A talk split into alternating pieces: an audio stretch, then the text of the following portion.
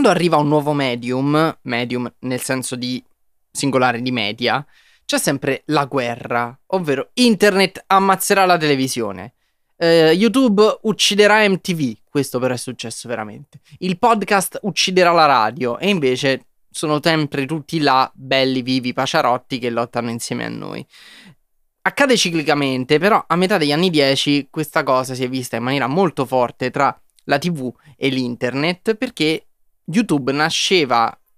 qualche anno prima, però nel, a metà degli anni 10 aveva iniziato ad avere una sua importanza come piattaforma per guardare dei contenuti generati dagli utenti, gli utenti che intanto erano diventate delle piccole star o dei professionisti. È il caso della serie che nella mia generazione ha portato tantissimi a guardare una serie su YouTube. Sto parlando chiaramente di Freaks, The Series, che era una serie che nasceva già sotto una buona stella perché aveva all'interno del cast già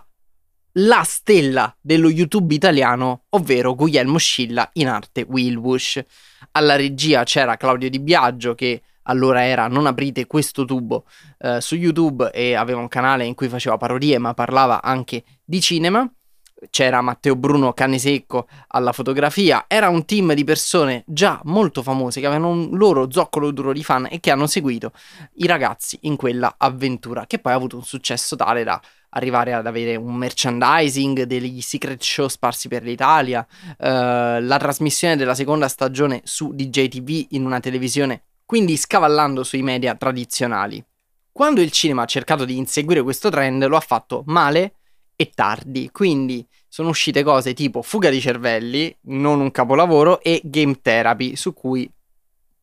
preferisco sorvolare per buona pace dell'Accademia del Cinema Italiano che l'ha nominato per un David. Il cinema perde le occasioni spesso e volentieri. Hai in Italia un incredibile universo narrativo come quello di Dylan Dog. E incredibilmente il cinema lo ha ignorato, fino a quando nel 2011 esce un film della Sony che ha comprato i diritti di Dylan Dog, che è una zozzeria rara. Io non ho mai letto tantissimo Dylan Dog, l'avrò letto pochissimo quando ero più piccolino, ma non ho mai visto un film più sbagliato di Dylan Dog del 2011. A partire da questo film orribile, i fan iniziano a chiedere un film su Dylan Dog vero. Così nel 2014 esce questo Vittima degli eventi, che non solo viene apprezzato dai fan, ma è stato creato dai fan. I fan in questione però sono dei veri e propri professionisti intanto e attraverso una campagna di crowdfunding di successo enorme hanno messo in piedi questo film.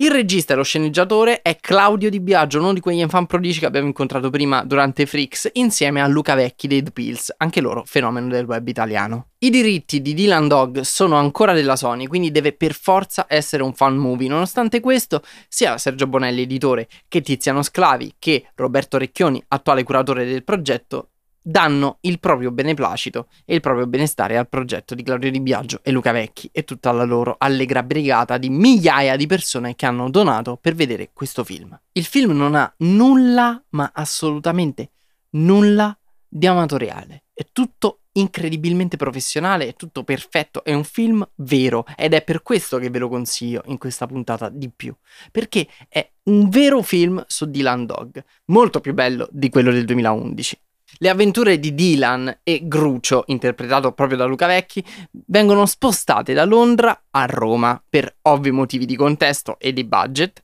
e viene raccontata l'essenza delle storie degli albi di Dylan Dog anche senza l'ambientazione di Londra, perché non è l'idea di Londra in quanto Londra, ma in quanto metropoli che nasconde dei lati oscuri. Ci sono attori enormi che fanno parte di questo film, c'è Alessandro Haber, c'è Milena Vukotic. Il film funziona regge, è bello, è molto nerd perché ci sono delle citazioni esplicite a degli albi precisi, rarissimi di Dylan Dog, inquadrature ricalcate pari pari pari ed è una cosa che mi ha fatto esplodere la testa perché io ho guardato pochi, ho letto pochi albi di Dylan Dog, però ho letto, quando ero più piccolo, quello che in allegato a tutto musica era stato dedicato a Le vie dei colori di Claudio Baglioni e Claudio ha preso proprio una citazione sparata, precisa, perfetta di una inquadratura storta di Le vie dei colori e l'ha messa nel film ed è una cosa che per i fan veri, per gli hardcore fans è porno praticamente. anche se non siete avvezzi all'horror come me, anche se non siete dei super fan di Dylan Dog come me, vi consiglio questo film perché vi porta in quel mondo lì e soprattutto mostra come il cinema italiano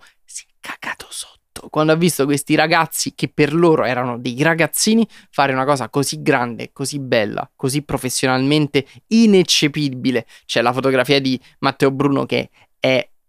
è uno spettacolo. Roma è di una bellezza esaltante e dicevo è sintomatico di come quella generazione di creator che grazie all'internet si sono fatti una propria professionalità, un proprio nome, un proprio stile, una propria personalità artistica, quelle persone stanno facendo sul serio. Poi avremo visto Andare via, che è un altro lungometraggio di Claudio Di Biagio, che poi si è reinventato mille volte su Twitch, in radio, fa delle cose incredibili, ma io vi consiglio di aggiungere in lista Vittima degli eventi di Claudio Di Biagio e Luca Vecchi, lo trovate sul canale dei The Jackal su YouTube.